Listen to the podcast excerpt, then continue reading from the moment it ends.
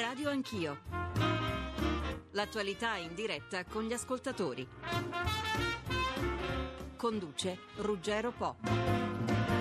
Buongiorno a tutti. Oggi e domani la ormai tradizionale giornata della memoria e dell'impegno per ricordare le vittime di tutte le mafie, giornata nata 19 anni fa per una iniziativa di Libera.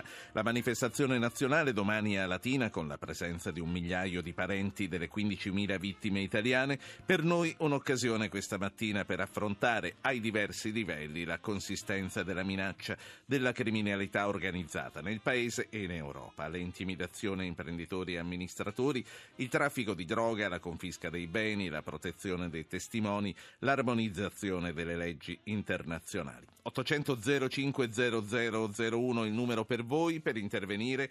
Buongiorno a Don Luigi Ciotti, che è il presidente e l'anima di Libera. Don Ciotti, buongiorno. Buongiorno e grazie. Innanzitutto complimenti per Libera, è un coordinamento ormai di oltre 1.600 associazioni, gruppi, scuole, realtà di base. Dal 2008 siete stati inseriti dall'Eurispes tra le eccellenze italiane, dal 2012 siete stati inseriti dalla rivista The Global Journey nella classifica delle 100 migliori ONG del mondo. Don Ciotti, tenere viva l'attenzione dell'opinione pubblica sulla minaccia della criminalità organizzata è una sfida continua.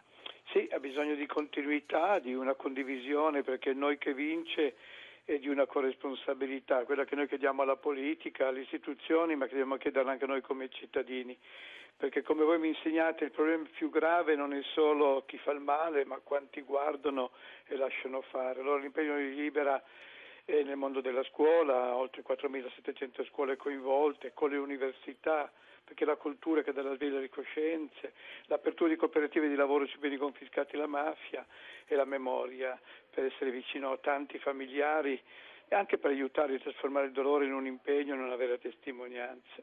Chiediamo alla politica, la politica sa rispondere, glielo chiedo anche perché noi avremo questa mattina 2 importanti politici, avremo in trasmissione la Presidente della Commissione parlamentare Rosy Bindi, avremo la Presidente della Commissione parlamentare europea Sonia Alfano. La politica come risponde, Don Ciotti? Beh, io dico solo una cosa, è da 400 anni che parliamo di camorra, sono 200 anni che parliamo di Cosa Nostra, da 100 anni parliamo di 'Ndrangheta. Abbiamo avuto delle risposte di impegno politico serio, a volte delle leggi molto attente, molto vere, ma poi abbiamo avuto e continuiamo ad avere a volte degli ostacoli, delle semplificazioni. Basta vedere la legge sulla corruzione, che non riusciamo a averla così trasparente, chiara, efficace fino in fondo. C'è bisogno di uno scatto anche sui beni confiscati, bisogna modificare molto, essere più incisivi, più veloci, più forti, e tutti i reati ambientali, speriamo che presto il Parlamento li vada a votare. Insomma, la politica ha una grande responsabilità. E poi c'è un furto delle parole nel nostro paese, perché tutti a parole parlano di legalità, di giustizia, di pace, eccetera, ma poi c'è chi ha lavorato per svuotarle del loro vero significato, del loro vero contenuto. Quindi lei dice non solo siamo incapaci di dare contenuti e sostanza alle parole, ma c'è chi lavora per svuotarli. Questo... Sì, ma ci sono anche chi ha lavorato positivamente, devo dire. Bisogna mai generalizzare, bisogna sempre distinguere per non confondere. Abbiamo conosciuto uomini, donne, impegnati in politica seri, attenti, coerenti, come abbiamo incontrato di Lazzaroni. Quali potenzialità ha in mano un governo come quello che sta iniziando in queste settimane la sua azione per poter dare una svolta? Lei che cosa consiglierebbe, che cosa consiglia, non consiglierebbe in questo momento, ha il microfono in mano a Matteo Renzi, al suo ministro della giustizia, di fare per i prossimi mesi? Mi ha fatto molto piacere che ci hanno cercato subito. Una società civile responsabile che viene consultata, devo dire anche dal governo Letta, anche prima, cioè a volte c'è proprio anche voglia di ascoltare una società che non vuole più chiamarsi civile perché è come l'acqua bagnata, ma poi più responsabile. Noi con molta libertà portiamo il nostro contributo, la nostra esperienza che arriva dai territori.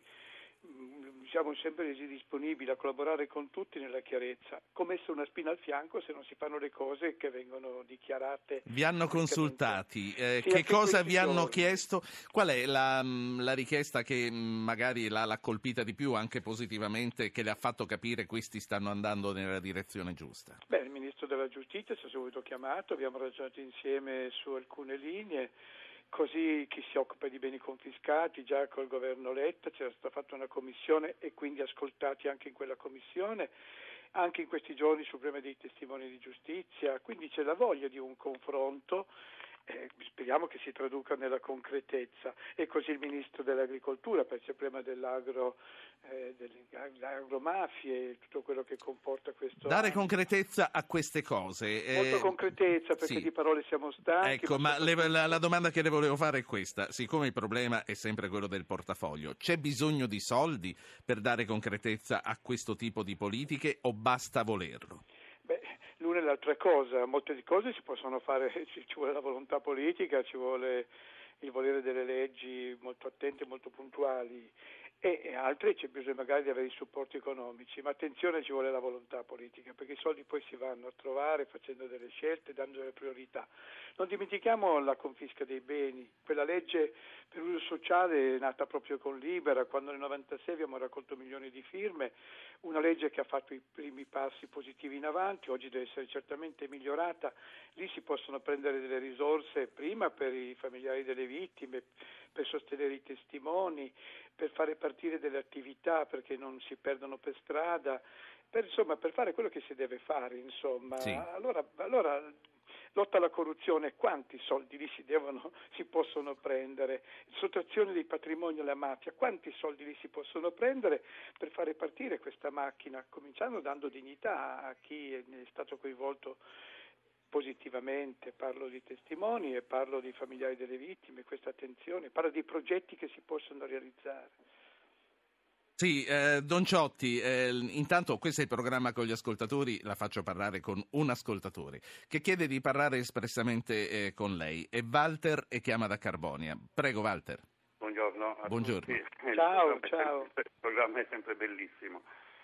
Volevo chiedere questo, cioè i mafiosi insomma si presentano sempre come persone molto religiose, chiaramente vediamo che nella nostra società in effetti manca un'autentica religiosità, come manca anche l'aspetto un po' morale della vita, anche una morale laica della vita è un po' carente. Che cosa possiamo fare noi? Ecco, penso che riguardi un po' tutti la lotta alle mafie, anche cambiando noi stessi, mettendoci in discussione. Ecco, che cosa possiamo fare? Le scuole, come diceva lei, appunto Don Ciotti, devono fare molto, io credo molto nella scuola, che può fare molto proprio nell'apprendimento, nell'educazione. Vi ringrazio. Walter, grazie a lei per aver aperto questa mattina gli interventi degli ascoltatori. 800 050001. Prego, Don Luigi Ciotti. Bisogna dire con chiarezza che le mafie, l'illegalità, la corruzione sono contro il Vangelo. Il Vangelo è incompatibile con le mafie. I mafiosi hanno messo il padrino al posto del padre, è un'altra chiesa, è un'altra religione che si contrappone, e quindi bisogna non confondere tutto questo. Secondo, dobbiamo prendere coscienza che il cambiamento ha bisogno di ciascuno di noi, siamo chiamati veramente tutti, anche la Chiesa è chiamata a fare la propria parte. Vorrei non dimenticare quando oltre 20 anni fa nella Valle dei Templi Giovanni Paolo II per la prima volta in modo così autorevole e forte prese una parola contro le mafie, e le mafie hanno risposto poi con le bombe in 2 chiese di Roma, l'uccisione di Don Puglisi e poi l'uccisione di Don Peppino Diana. Oggi, questa sera proprio a Roma ci sarà l'incontro di tanti familiari con un'altra voce forte e autorevole di Papa Francesco, nel rispetto delle storie, dei percorsi, delle radici diverse delle persone, è un incontro che diventa molto importante. E poi il problema della lotta alla mafia vuol dire lavoro, vuol dire politiche sociali, vuol dire casa, vuol dire sostegno alla famiglia, vuol dire cultura. Abbiamo 6 milioni di analfabeti in Italia, ma scusate. Abbiamo veramente 9 milioni di persone che vivono la povertà relativa, 5 milioni che vivono la povertà assoluta, il problema del lavoro è un problema sacrosanto, siamo gli ultimi posti per la dispersione scolastica. E allora quindi la mafia si vince con la cultura. Con la cultura, con l'educazione, col lavoro. Ecco, mi faccia dare il buongiorno e il benvenuto a Sonia Alfano, che è Presidente della Commissione parlamentare antimafia europea. Onorevole Alfano, buongiorno. Buongiorno a voi, ciao Don Luigi. Ciao. Ecco, prima, dunque, Don Luigi Ciotti, mi dicono che al massimo alle 9.25 un funerale, una persona molto cara e che correrò da lui. Mi dispiace, allora la lascio andare praticamente subito, ma prima le voglio chiedere una cosa che mi viene sollecitata da più ascoltatori e riguarda una notizia di questi giorni che ci ha colpito tutti, un bambino di 3 anni ucciso in un agguato mafioso, ma la domanda non è tanto questa, è ogni volta che un bambino cade vittima della mafia è uso da parte nostra commentare che un tempo la mafia risparmiava la carne che cresce. No, è un'osservazione giusta o un luogo comune? No, sono tanti i bambini che ricorderemo questa sera che hanno perso la vita uccisi nel largo di questi anni. 80 bambini in questo interminabile elenco che ci graffia sempre dentro nella profondità delle nostre coscienze. Quindi non è vero che la mafia una volta aveva un codice etico? No, ha continuato a uccidere chiunque ha trovato sul suo cammino che ostacola. La ringrazio, Don Luigi Ciotti, la lascio alla sua giornata che è una giornata. Tutti gli altri, ciao Sonia, a presto a tutti. Don Luigi, ci vediamo dopo. Ciao. Allora, grazie a Don Luigi, si vedranno dopo perché oggi, come sapete, oggi e domani sono 2 giornate molto importanti, sono le giornate per ricordare le vittime delle mafie. Onorevole Alfano, le chiedo di ascoltare insieme Nicola Gratteri, il procuratore aggiunto di Reggio Calabria che siamo riusciti a raggiungere per pochi minuti, rimarrà con noi al telefono. Procuratore Gratteri, buongiorno. Buongiorno. 2 tonnellate, 2.000 chili di cocaina sequestrati in Calabria in un'operazione che lei ha coordinato, un'operazione della Guardia di Finanza. E poi ci sono 6 arresti in Italia, altri 23 nel resto del mondo. La droga fruttata, vediamo che avrebbe fruttato 400 milioni di euro. Dunque, procuratore, la droga rimane oggi uno dei maggiori business delle mafie. Prima della 'ndrangheta è il maggiore affare perché riesce a comprare la cocaina anche a 1.000 euro al chilo, pure al 98%, può essere tagliata fino a 3,5 volte perché fino al 23-24% è effetto stupefacente e quindi poi 1 grammo mediamente su una piazza costa 50 euro. Ecco, lei dice per la 'ndrangheta è il maggiore affare, perché altre criminalità, altre mafie si organizzano in un altro modo per i loro business? Sì, non sono ben addentrate come lo è la 'ndrangheta. La 'ndrangheta ormai da quasi 20 anni ha broker che vivono stabilmente in Sud America, in particolare in Colombia, Venezuela, Argentina, Brasile, Uruguay. Ora man mano stanno toccando sempre questi stati più a sud della Colombia perché siccome c'è un contrasto piuttosto duro in Colombia, grazie anche al fatto che la DEA americana ha molto investito, sta molto investendo in Colombia, considerandolo quasi il 59° stato degli Stati Uniti, anche perché poi è l'unico che gli è rimasto in Sud America. Ora i narcos preferiscono far partire la cocaina dai paesi più a sud della Colombia e quindi si espande la presenza della 'ndrangheta in modo veramente preoccupante. Quali sono le rotte oggi, procuratore Gratteri, e quali strade sono più semplici per loro per entrare in Europa? Allora, intanto la cocaina con camion viene portata giù in Brasile, ancora giù in Argentina, Uruguay. Poi da lì con i container, con le navi, parte per l'Europa. Prediligono gli stati a nord d'Europa, cioè il porto di Amsterdam, Rotterdam, Anversa. Noi siamo convinti, a noi ci pare che, no a dire il vero, che tutta la droga arrivi in Italia, nei porti italiani, ad esempio Gioia Tauro. Non è così perché i grandi cartelli hanno paura di entrare nello stretto di Gibilterra perché il Mediterraneo è uno dei mari più controllati del mondo. Quindi lei dice che nel nord Europa è più facile, ma questo sì. Perché? Perché c'è meno attenzione, perché è sottovalutato il problema? Esatto, c'è meno controllo e poi c'è una legislazione molto blanda. L'Europa, gli stati europei, Germania, Belgio, Olanda, Spagna non sono attrezzati dal punto di vista normativo a contrastare le mafie, a contrastare il narcotraffico. Questo perché, procuratore? Perché non hanno il problema o perché non se lo pongono?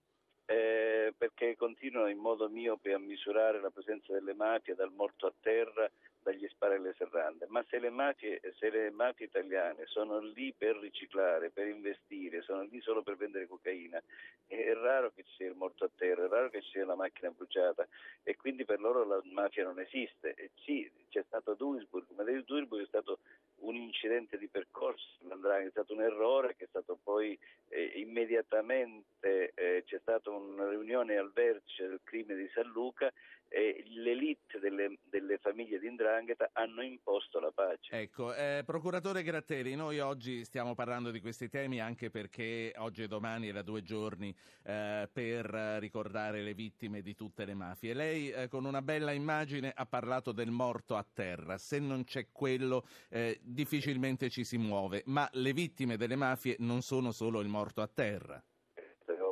Ma infatti la cosa che io noto, ad esempio, parlando del sovraffollamento delle carceri, vedo molte le televisioni, forse qualcuno ha suggerito, forse qualcuno ha scritto una lettera a tutte le trasmissioni televisive per dedicare spazi al sovraffollamento delle carceri.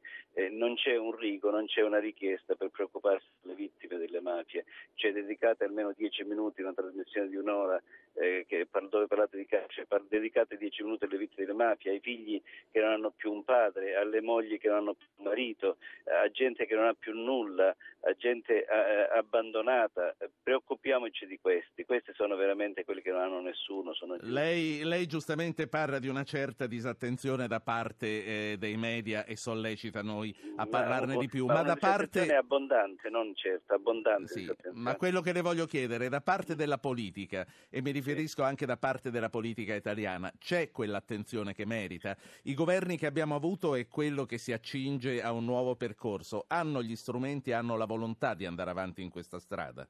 Guardi, io le posso dire, sinora purtroppo ai noi è stato fatto poco, poteva essere fatto molto di più. Noi in Italia non siamo all'anno zero, noi in Italia abbiamo la legislazione antimafia più evoluta al mondo. Però malgrado questo non basta, bisogna cambiare le regole di gioco in modo tale che non sia conveniente delinquere. Io penso che ancora ci sono tante cose da fare, tante modifiche da fare dal punto di vista normativo, e spero, mi auguro, perché ne ho parlato pure un poco, che Renzi, che Del Rio continuino a fare quello che stanno dicendo in queste ore di voler fare. Ecco, lei 6 mesi fa più o meno, l'abbiamo intervistata anche, parlammo di questa cosa, è entrato nella task force antimafia del governo Letta. Che cosa ne è stato di questo gruppo? Ma è stato fatto un bel lavoro, c'era gente molto qualificata, molto capace, è scritta una bellissima relazione che adesso va trasformata, va modificata in articoli di legge. Ormai basta, dobbiamo finire a scrivere relazioni, ormai si sa tutto sulle mafie, ci vuole la volontà, la libertà e il coraggio di creare un sistema giudiziario tale che non sia conveniente delinquere, sempre nel rispetto della Costituzione. Lei ha detto di questo, ne ho parlato anche con Renzi, ne ho parlato con Del Rio, sappiamo tra l'altro che lei è stato impredicato di essere il ministro della giustizia. Vi siete salvati tutti. Ci siamo salvati tutti. Che cosa avrebbe fatto a questo punto e che cosa ha consigliato al ministro Orlando di fare? Ma io non posso dare consigli, io parlo dell'esperienza della mia vita, di quasi 30 anni di magistratura. Io ho in testa una rivoluzione, cioè una sedia non sarebbe rimasta al suo posto, è ovvio. Quindi una persona, sono stato definito ai piani alti, una persona molto caratterizzata, forse perché non ho nessuna corrente alle spalle, forse perché non ho nessun partito alle spalle. Le dispiace che sia andata così? Ci siamo salvati tutti, ma si è salvato anche lei forse? Sì, tutti gli amici, quelli che mi amano, che mi vogliono bene, mi dicono così, ti sei salvato, ma io continuo a fare il lavoro da Reggio Calabria e continuo ad essere il consulente gratuito di tutti. E il maggiore esperto anti-'ndrangheta, direi, non solo in Italia. Grazie, non lo so. Grazie a lei. Nicola Gratteri, procuratore aggiunto di Reggio Calabria. Buon lavoro. Grazie. Sonia Alfano, lei è presidente della Commissione parlamentare antimafia europea. Ha sentito Gratteri, lui lamenta una scarsa considerazione del problema mafioso nel nord dell'Europa. Lei dal suo osservatorio può confermare? Ah, intanto ci tengo a precisare che anche noi come Commissione ci siamo più volte appoggiati alla competenza e all'esperienza del procuratore Gratteri. Ma devo dire che il suo osservatorio è stato quello che poi ci ha consentito, insieme anche all'osservatorio fornito dagli inquirenti italiani che si sono occupati fondamentalmente di 'ndrangheta e non solo, e ci hanno fornito la possibilità di poter verificare la volontà talvolta politica da parte degli stati membri del Nord Europa di non voler affrontare dal punto di vista legislativo il problema, perché noi abbiamo incontrato difficoltà su due livelli. Allora, il livello riferito agli inquirenti e alla magistratura dei paesi, per esempio della Svezia, dell'Olanda, del Belgio, queste persone ci dicono, ci hanno detto chiaramente, ma persino il capo della polizia di Berlino, Bernard Singer, audito da noi, ha detto: guardate, noi abbiamo delle serie difficoltà se non introduciamo dal punto di vista europeo una legislazione antimafia omologa a quella italiana, per cui noi abbiamo in poche parole bisogno del vostro 416 bis, del 41 bis, quindi di introdurre questi strumenti a livello europeo. Quando poi noi abbiamo cercato di fare questo in prima battuta con i colleghi della politica di quei paesi, io non le nascondo che ci sono stati parecchi problemi, soprattutto in Germania. Io ricordo un procuratore tedesco, eravamo io e il procuratore generale di Palermo, Scarpinato, eravamo a Colonia, proprio alla questura di Colonia, un procuratore tedesco che si confrontava con noi, disse che non c'era la mafia da loro e che Duisburg era stato solo una cosa prettamente folcloristica. Quindi, anche forte di tutto questo, abbiamo fondamentalmente fatto, con tutti i colleghi della Commissione Antimafia Europea, abbiamo fatto di tutto affinché venisse redatto e approvato il testo. Quindi a Colonia che... un procuratore tedesco ha detto la mafia non esiste. Sì, lo ha detto in pubblico, però questo per noi non è stato un problema, perché noi abbiamo introdotto il testo unico antimafia il 23 ottobre scorso, approvato dalla plenaria di Strasburgo, quindi per la prima volta adesso tutti quanti dovranno far prendere atto che c'è un testo unico antimafia, il 416 bis c'è in tutti gli Stati membri, ci sarà in tutti gli Stati membri, così come ci sarà in tutti gli Stati membri la possibilità di sequestrare e confiscare i beni alle mafie, perché è stata approvata quasi 3 settimane fa la direttiva confisca, ed è una direttiva legislativa. Sì, lei conferma le parole del procuratore Gratteri quando dice che per un mafioso l'Italia è un paese molto più pericoloso, fra virgolette, rischia molto di più o non più? No, per un mafioso sì, perché sa che nel nostro paese le leggi sono molto più restrittive. Negli altri paesi ancora per qualche mese sarà differente, però ribadisco ancora per qualche mese, perché la direttiva dovrebbe entrare in vigore tra poco, la direttiva confisca, e abbiamo introdotto una serie, guardi, noi abbiamo copiato il meglio della legislazione antimafia, inutile che ci giriamo attorno, abbiamo proprio copiato il meglio della legislazione antimafia italiana, che purtroppo per ovvi motivi è la migliore al mondo, perché noi abbiamo pagato sul campo il tributo più alto. Sì. In termini di vite umane è chiaro che è la migliore al mondo, perché noi probabilmente è vero che il problema l'abbiamo avuto prima e l'abbiamo forse più presente di altri paesi, o non è esatto. Più così?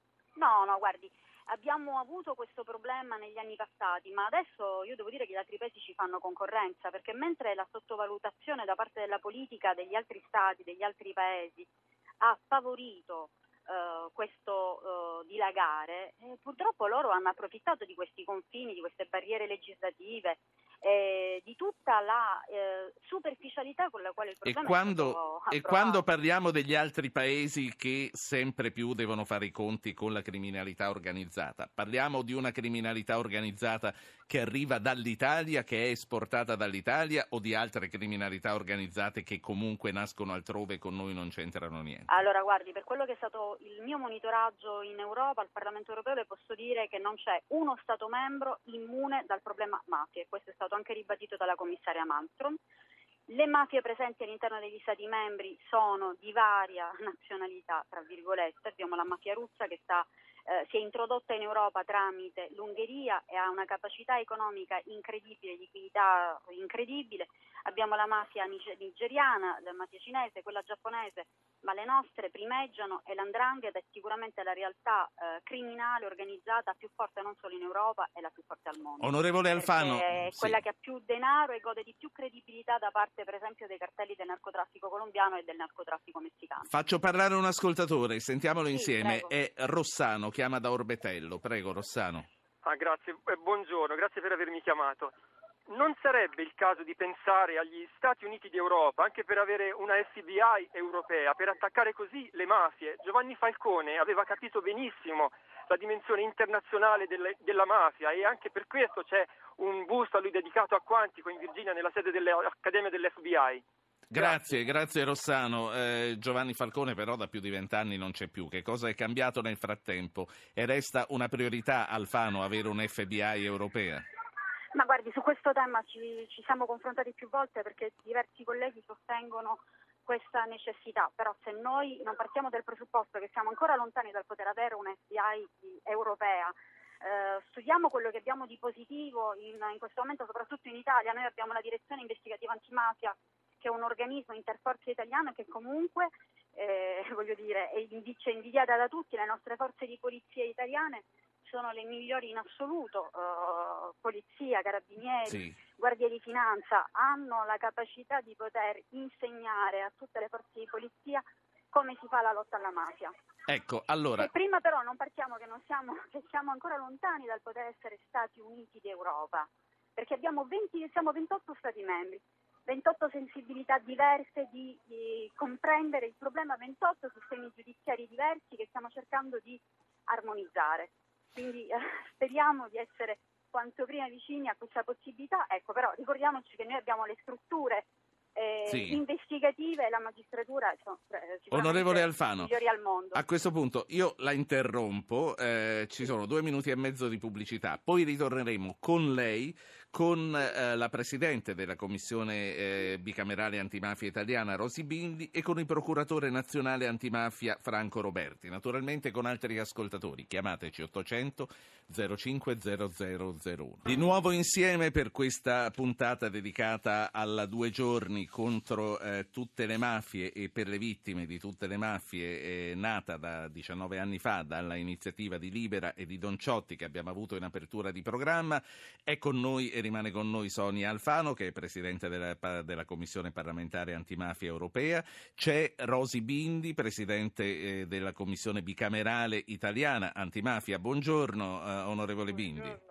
E c'è il procuratore nazionale antimafia Franco Roberti, che saluto. Mi dicono dalla redazione che ci può dare solo 10 minuti, gliene rubo anche meno. Un paio di domande, procuratore Roberti. Prego. Che tipo di strumenti ha un paese come il nostro e come ci coordiniamo con le polizie straniere? Abbiamo sentito la fotografia per quanto riguarda l'Europa, una fotografia discretamente impietosa ma pratica della onorevole Alfano. Lo chiedo a voi che siete dentro, com'è collaborare con le altre polizie? Guardi, noi abbiamo una legislazione sicuramente più avanzata rispetto agli altri paesi nel settore del contrasto alle mafie, per questo va detto con chiarezza, è una legislazione sicuramente perfettibile, migliorabile, deve essere migliorata la parte, e ormai lo diciamo tutti, la parte relativa alla gestione e destinazione dei beni confiscati alle mafie, ma non v'è dubbio che siamo, il paese più avanzato sul piano legislativo e anche organizzativo, e ci rapportiamo naturalmente a tutti gli altri paesi interessati al fenomeno, a cominciare dai paesi dell'Unione Europea. Sollecitiamo la cooperazione internazionale, guardiamo con fiducia e con ottimismo alle ultime risoluzioni del Parlamento europeo promosse dai nostri europarlamentari per quanto riguarda il contrasto alla criminalità organizzata, al riciclaggio, alla corruzione, che sono 3 aspetti della stessa realtà, dello stesso fenomeno criminale, e ci attendiamo naturalmente adesso che queste risoluzioni si traducano poi in direttive, in atti normativi che obblighino anche gli altri paesi dell'Unione a darsi strumenti normativi adeguati alle esigenze del contrasto. I beni confiscati alle mafie, puntiamo i riflettori su questa realtà. In Italia c'è un'Agenzia nazionale per l'amministrazione e la destinazione dei beni sequestrati e confiscati alla criminalità organizzata. Lei ne fa o ne ha fatto parte? Comunque conosce bene il problema, conosce le risorse, conosce la potenzialità di questo parco beni. Io ne faccio parte e credo, per averlo constatato, che l'agenzia debba e possa essere migliorata nella sua funzionalità. Finora in questi 3 anni e mezzo di attività non ha dato grandi risultati, bisogna intervenire, ci sono anche progetti di riforma in questo senso, bisogna intervenire sia sull'apparato organizzativo interno dell'agenzia sia per quanto riguarda le disponibilità finanziarie per poter operare, ecco, diciamo, adeguatamente. Tra l'altro, guardi, la stanno ascoltando i politici, ci sono le presidenti delle due commissioni. Quando si parla di beni confiscati, anche per farlo capire un po' meglio a noi, di che cosa si parla? Di immobili, di aziende, di automobili, di che cosa? Si parla di immobili, di terreni, di edifici, di aziende produttive, di aziende agricole, di esercizi commerciali, si parla di tutto questo, si parla naturalmente anche di denaro contante, azioni, polizze assicurative, tutto ciò che può essere sottratto al patrimonio dei mafiosi. Però lei dice la confisca ha tante facce, quindi ci sono delle problematiche. Qual è il problema più grosso? Il problema più grosso è il più in assoluto probabilmente quello della gestione delle aziende produttive, che purtroppo spesso non si riesce a farle emergere alla legalità, a riconvertirle in termini di legalità, nel senso del rispetto della normativa in materia di sicurezza sul lavoro, di normativa fiscale, di normativa contributiva, tutto quello che è, connota un'impresa pulita. Ma una volta confiscate queste aziende chi le gestisce? Una volta confiscate gestisce o le dovrebbe gestire l'Agenzia Nazionale per i Beni Confiscati fino alla loro destinazione, come vuole la legge, a uso pubblico. Naturalmente la legge prevede anche che in casi eccezionali il bene, l'azienda, possa essere venduta ove non la si riesca a destinare a uso pubblico. E perché continuano a permanere problemi di legalità? Perché l'azienda deve essere gestita, il bene deve essere gestito efficacemente nel periodo che intercorre fra il sequestro e la confisca, certo, perché dopo la confisca interviene l'agenzia. Prima della confisca il bene è affidato all'amministratore giudiziario, da qui l'esigenza parimenti importante di avere amministratori giudiziari capaci, onesti, che operino in termini di efficienza per poter recuperare l'azienda alla legalità e poterla poi mettere poi l'agenzia in condizioni di destinarla all'uso previsto dalla legge. Ecco, procuratore Roberti, la saluto, ma le chiedo di lanciare un appello alla politica che la sta ascoltando. Una priorità di cose da fare, la prima, la seconda e la terza. Cose da fare ci sono e sono già stati indicati. Bisogna restituire, dare anzi per la prima volta, condizioni di funzionalità all'Agenzia Nazionale per i Beni Confiscati. Poi ci sono altri interventi normativi. Bisognerebbe far funzionare il processo penale, i cui tempi troppo lunghi sono un regalo che facciamo alla criminalità organizzata. Bisogna intervenire e modificare la legge che riguarda l'autoriciclaggio, inserire nel nostro ordinamento la previsione dell'autoriciclaggio. Ecco, queste sono le cose più importanti. Poi, ripeto, come notazione di fondo, bisogna che il processo penale, anche quello civile, funzionino bene e che diano una risposta di giustizia in tempi ragionevoli, come vuole la Costituzione. Grazie al Procuratore Nazionale Antimafia, Franco Roberti. Arrivederci. Rosy Bindi, Presidente, è da qui che partirete. Sì, le parole del Procuratore Nazionale sono assolutamente condivisibili. E la Commissione nazionale sta già lavorando. Lei sta parlando con una radio vicina, Presidente Bindi? No, la verità no. Sentivo un fastidioso effetto di rientro che a volte succede per questo. Prego, mi scusi se l'ho interrotta, sì.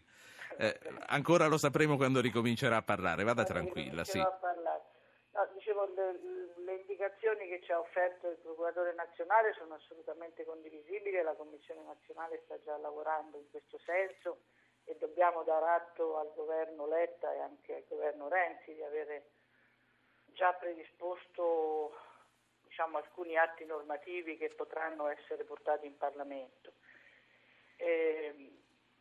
La Commissione nazionale lavora soprattutto attraverso indagini e proposte legislative. Per quanto riguarda il grande tema dei beni confiscati, noi riteniamo che sia arrivato davvero il momento di restituirli totalmente alla comunità e restituirli produttivi, appunto. Occorrono vari attori del sistema che sappiano collaborare e che vogliano collaborare. Io intanto ritengo che anche durante il periodo che intercorre dal sequestro alla confisca, l'agenzia possa quantomeno affiancare il lavoro dei magistrati e degli amministratori giudiziari. Quindi gli attori del sistema devono lavorare con competenza e con capacità, però se non c'è il regista si va poco lontano. Assolutamente, serve il regista che è l'Agenzia Nazionale dei Beni Confiscati. Ma che funziona come deve funzionare. Da parte dell'Agenzia io penso che debba essere capace di chiamare a responsabilità, ripeto, tutti gli attori del sistema, vi faccio alcuni esempi. Sicuramente far emergere alla legalità imprese mafiose che nella legalità non erano, chiama in causa le banche e tutto il sistema del credito, per esempio. Chiama in causa le varie istituzioni competenti, dal Ministero del Lavoro per quanto riguarda i lavoratori e tutte le realtà istituzionali e anche locali. Chiama in causa evidentemente gli operatori di quei settori economici nei quali l'azienda agisce, perché alcune aziende possono avere bisogno di una sorta di tutoraggio per un periodo e magari questo può venire da un imprenditore di quel settore sano che se ne prende carico in qualche modo. Occorre in qualche modo una mentalità manageriale che l'agenzia può avere se si serve di diverse professionalità, sì, e se affianca la magistratura e gli amministratori giudiziari già da tre. Certo. Bindi, Alfano, ascoltiamo insieme un ascoltatore che ci vuole proporre una tematica precisa. È Pierluigi. Pierluigi, buongiorno. Buongiorno. Prego. L'esperienza che mi porta a insistere sull'aspetto prevenzione mi fa mettere da parte la curiosità di sapere cosa ne pensano i vostri esperti riguardo quella similitudine che ho dato della criminalità organizzata come un albero o come una piovra, come un serpente, no? Però l'aver lavorato oltre l'esperienza di medico che old style, che io ho 83 anni, cioè, seguendo l'esperienza di altri medici in famiglia, che il medico faceva parte della famiglia, ma anche oltre 50 anni di psicoterapia, l'aver lavorato in un manicomio giudiziario negli Stati Uniti, mi porta a insistere che sia quelli che stanno in posizione alta, gli aggressori, sia quelli che sono portati ad aderire a queste organizzazioni, sono fabbricati dai metodi correnti ritenuti educativi. Perché o domano, e lì nel manicomio l'avevo anche, no? Sì. O domano come le bestie del circo i figli, o li creano ribelli. Quindi, allora, fuori di metafora e tornando dal manicomio alla questione della criminalità organizzata, chi sono gli attori che lei ha identificato nei personaggi del manicomio? Ci sono quelli che vengono portati a essere bastian contrari, ad avere eccessiva possessività per il denaro, per il successo, certo, e quelle sono in posizioni dei boss, no? Poi ci sono quelli che io li chiamo personalità H, cioè che non riescono a reggersi da soli e che hanno bisogno di... E questo anche nelle sette. Amico mio, la ringrazio per averci portato questa sua esperienza personale ed averla posta sullo schema della mafia. Grazie signor Pierluigi. Sonia Alfano, com'è questo manicomio mafia, visto da come lo vede il nostro amico della Liguria? Ma guardi, io intanto vorrei riportare un po' l'attenzione sul problema dei beni confiscati e dell'agenzia dei beni, sì, confiscati. Il problema è questo: fondamentalmente ci passa troppo tempo tra il sequestro e la confisca. Siccome parliamo anche di grandi indotti, di grandi aziende, purtroppo queste aziende, una volta che vengono sequestrate e confiscate, hanno difficoltà a restare sul mercato. Io mi occupo quotidianamente di questi aspetti. Mi sto occupando da 2 mesi di una situazione che rischia di essere una sconfitta per lo Stato. Parlo del gruppo 6 GDO Despar di Castelvetrano, che è stato sequestrato al boss Gricoli, prestanome di Matteo Messina Denaro. Dunque questa azienda rischia a fine mese che venga dichiarato il fallimento. Spero si sfugga a questo rischio, perché proprio qualche giorno fa il vice ministro Bubbico si è preso l'impegno di convocare un tavolo tecnico a Roma, quindi la questione dovrebbe approdare al governo nazionale. Però qual è il problema? che a questa ditta, fino a quando era nelle mani della mafia, gli operai dicono: noi avevamo un fatturato attivo. Nel momento in cui subentra l'amministratore giudiziario, subentra lo Stato, questo dicono gli operai, noi rischiamo di andare a casa. Stiamo parlando di 200 operai e di un indotto che sfiora 500 risorse, 500 operai. Sa qual è l'altro problema? Che purtroppo le grandi aziende, i grandi circuiti commerciali si rifiutano di comprare per esempio la gruppo Segidio di Despar di Castelvetrano. Si rifiutano perché è molto fuori mano, si presume che ci sia ancora la mafia. Stiamo parlando della culla nella quale è nato Matteo Messina. No, è chiaro. Ma i castelvetranesi non sono tutti mafiosi e quegli operai non sono mafiosi. Quindi lei dice l'imprenditore è in una situazione, tra l'altro, come quella generale.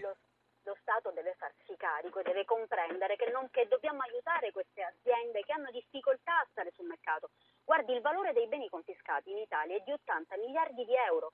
Però è un valore che ogni giorno perde qualcosa, perché sono aziende che purtroppo rischiano di morire quotidianamente. Ben vengano i protocolli che sono stati fatti per esempio da Confindustria Trapani, proprio con il Tribunale di Trapani. Certo. Rispetto a quello che ha detto il procuratore Roberti sull'autoriciclaggio, ecco, è fondamentale, l'Italia deve introdurre. Noi in Europa abbiamo fatto prima, perché nel nostro testo unico antimafia abbiamo introdotto il reato di autoriciclaggio. Rosy Bindi, a questo punto deve diventare una priorità per il governo, per poter dare una svolta a questo trend. Assolutamente, però bisogna anche essere consapevoli di un fatto, che è chiaro che se un'azienda mafiosa lavora in un circuito mafioso e quando arriva la legalità quel circuito mafioso si interrompe e prima di creare il circuito legale servono risorse, quindi occorre affiancare, ripeto, l'opera della magistratura, degli amministratori giudiziari, ma occorre che lo Stato si faccia garante anche nei confronti di operatori economici che possono essere in grado di rilanciare quell'azienda, perché probabilmente ha bisogno... Servono le risorse, ma serve anche la disponibilità. Ha bisogno di ammortizzatori sociali, ha bisogno di accompagnare quel percorso. Poi ci sono alcune situazioni nelle quali l'infiltrazione, la penetrazione, ma siamo ben oltre la penetrazione mafiosa, sono vere e proprie aziende mafiose. In questi casi io credo che sia più giusto assicurare e garantire ammortizzatori sociali ai lavoratori e metterle sul mercato, perché forse non siamo in grado di farle ripartire. Cioè, nei confronti di questo problema occorre un approccio davvero capace di capire... Ma da parte degli imprenditori, gli imprenditori sani, quelli che poi possono prendersene carico, c'è questa... L'agenzia deve essere un punto di garanzia anche per loro, perché giustamente non si può chiedere anche... Ma loro devono essere messi in condizioni di crederci, e qui si ritorna al solito discorso, e qui vorrei anche arrivare alla protezione testimoni. Anche qui di solito c'è una certa diffidenza prima di cominciare a collaborare, ma prima di arrivare a questo, che sarà l'ultimo argomento che affronteremo, vorrei fare parlare Luigi, che mi scrive in una mail: è un emiliano ma vive a Enna da oltre 25 anni. Luigi, prego, da Nicosia. Buongiorno, ringrazio Radio Anch'io, che apprezzo moltissimo come trasmissione, perché pone all'ordine del giorno proprio problemi scottanti, sempre di grande attualità. Dico, purtroppo io ho vissuto questi 25 anni in cui ho visto qua in Sicilia un approccio che per fortuna è cambiato. Anche all'inizio invece era una convinzione diffusissima che la mafia fosse... indistruttibile, fortissima, lo Stato. Quindi in Sicilia prende quota l'ipotesi che si può lavorare senza la mafia.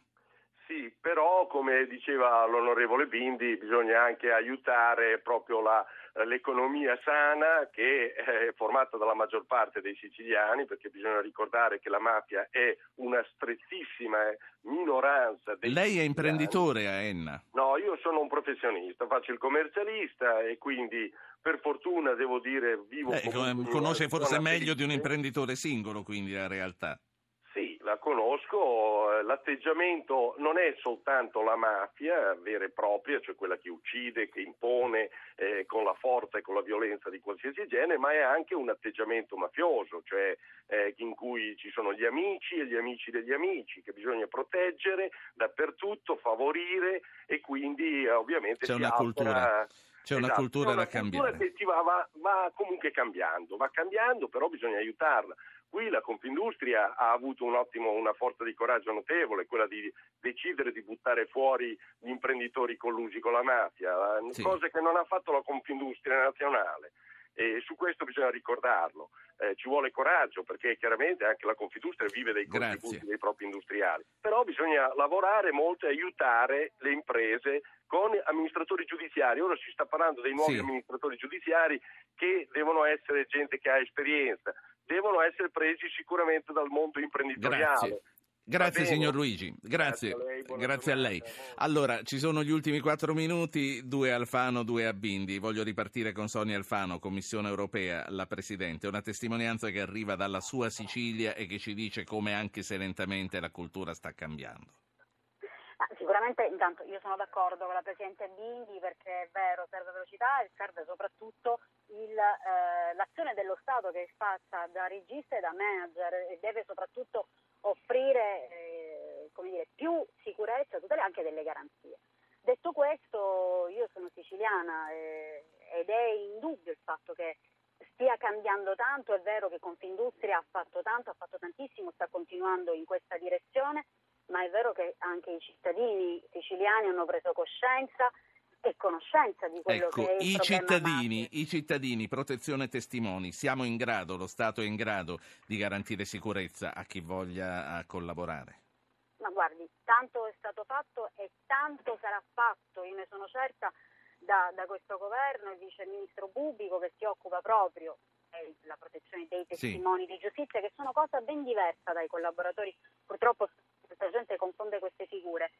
Sta dedicando loro proprio una corsia presenziale, intanto per l'attuazione del decreto che prevede la loro assunzione nella pubblica amministrazione, proprio perché spesso parliamo di imprenditori che denunciano cosche mafiose e poi si ritrovano purtroppo nella difficoltà di non poter lavorare, di non poter più vivere nei loro territori. Quindi, sotto altre identità e località protette. Grazie. Rosy Bindi, lei ha un amico imprenditore che dice: io questa situazione vorrei denunciarla, però non mi sento tanto sicuro di una protezione. Lei che cosa gli consiglia? Ma bisogna appunto distinguere chi è già testimone ed è inserito dentro un programma, e questi programmi vanno rafforzati e soprattutto vanno personalizzati. Noi stiamo ascoltando i testimoni di giustizia uno ad uno, perché ciascuno di loro ha una storia particolare, e tra l'altro noi dovremmo trovare il modo di utilizzarli molto di più, perché vale più una loro testimonianza che 100 relazioni e forse qualche legge, per poter risvegliare quello spirito di legalità e di lotta alla mafia. Poi occorrono invece anche, interventi che facciano uscire chi ancora è nella zona d'ombra e che abbia, una sorta di programma di protezione anticipato, per dare loro il coraggio di rompere l'omertà, di dire di no, perché devono avere la certezza che c'è una comunità, che è quella del nostro paese, che se si caratterizza per avere dentro la mafia, ormai si è caratterizzata anche per saperla combattere. E questa comunità sa che quanto male fanno i poteri criminali e la corruzione alla nostra economia, può essere davvero sconfitto per poter restituire anche a questo paese crescita sana e crescita buona. Oggi è la giornata delle vittime, e dal loro sacrificio ciascuno di noi deve sapere di dover fare la propria parte, a partire dalla politica, che forse era più responsabile, non solo per il rischio di connivenze, di silenzio, di una sorta di acquiescenza a questa situazione, ma perché poi deve assicurare alle terre, soprattutto, di insediamento della mafia, per rispetto dei diritti fondamentali dei cittadini, a partire dal lavoro, che forse sono il primo terreno nel quale la mafia afferma il proprio potere e trova il proprio consenso. Ecco, allora, per chiudere e per vedere il bicchiere mezzo pieno, anche se sappiamo che i dubbi rimangono, per vedere il bicchiere mezzo pieno lei può confermare anche dal suo osservatorio che la cultura sta cambiando? Sì, la cultura sta cambiando soprattutto in alcune realtà, ce ne sono altre che fanno ancora più fatica. Io penso che in questo momento la situazione più drammatica sia in Calabria, perché la 'ndrangheta è forse la mafia più forte, perché si fa fatica anche lì a costruire un'antimafia civile e sociale che invece è stata ed è forte in Sicilia e anche in alcune zone della Campania, e quindi occorre investire in scuola, in formazione, in cultura, sì. Occorre veramente che ci sia, insomma, questo fenomeno non va sottovalutato, non va negato, va conosciuto e va combattuto con le armi. La saluto. La stessa cosa vale per il nord Italia, dove per molti anni hanno negato la presenza delle mafie. Le mafie ci sono, toccano soprattutto le imprese, le pubbliche amministrazioni, ed occorre, ripeto, conoscere e trovare gli strumenti adeguati e anche il coraggio. Grazie a lei, grazie a tutti coloro che sono intervenuti, un saluto a tutti gli ascoltatori, noi ritorniamo martedì. Avete ascoltato Radio Anch'io, condotto Ruggero Po, regia di Anna Posillipo, assistenti al programma Alberto Agnello, Valentina Galli, Francesca Mechelli, coordinamento tecnico Claudio Magnaterra, Alessandro Rosi. Potete iscrivervi alla mailing list e ricevere le anticipazioni sulla trasmissione del giorno dopo scrivendo a radioanchio@rai.it.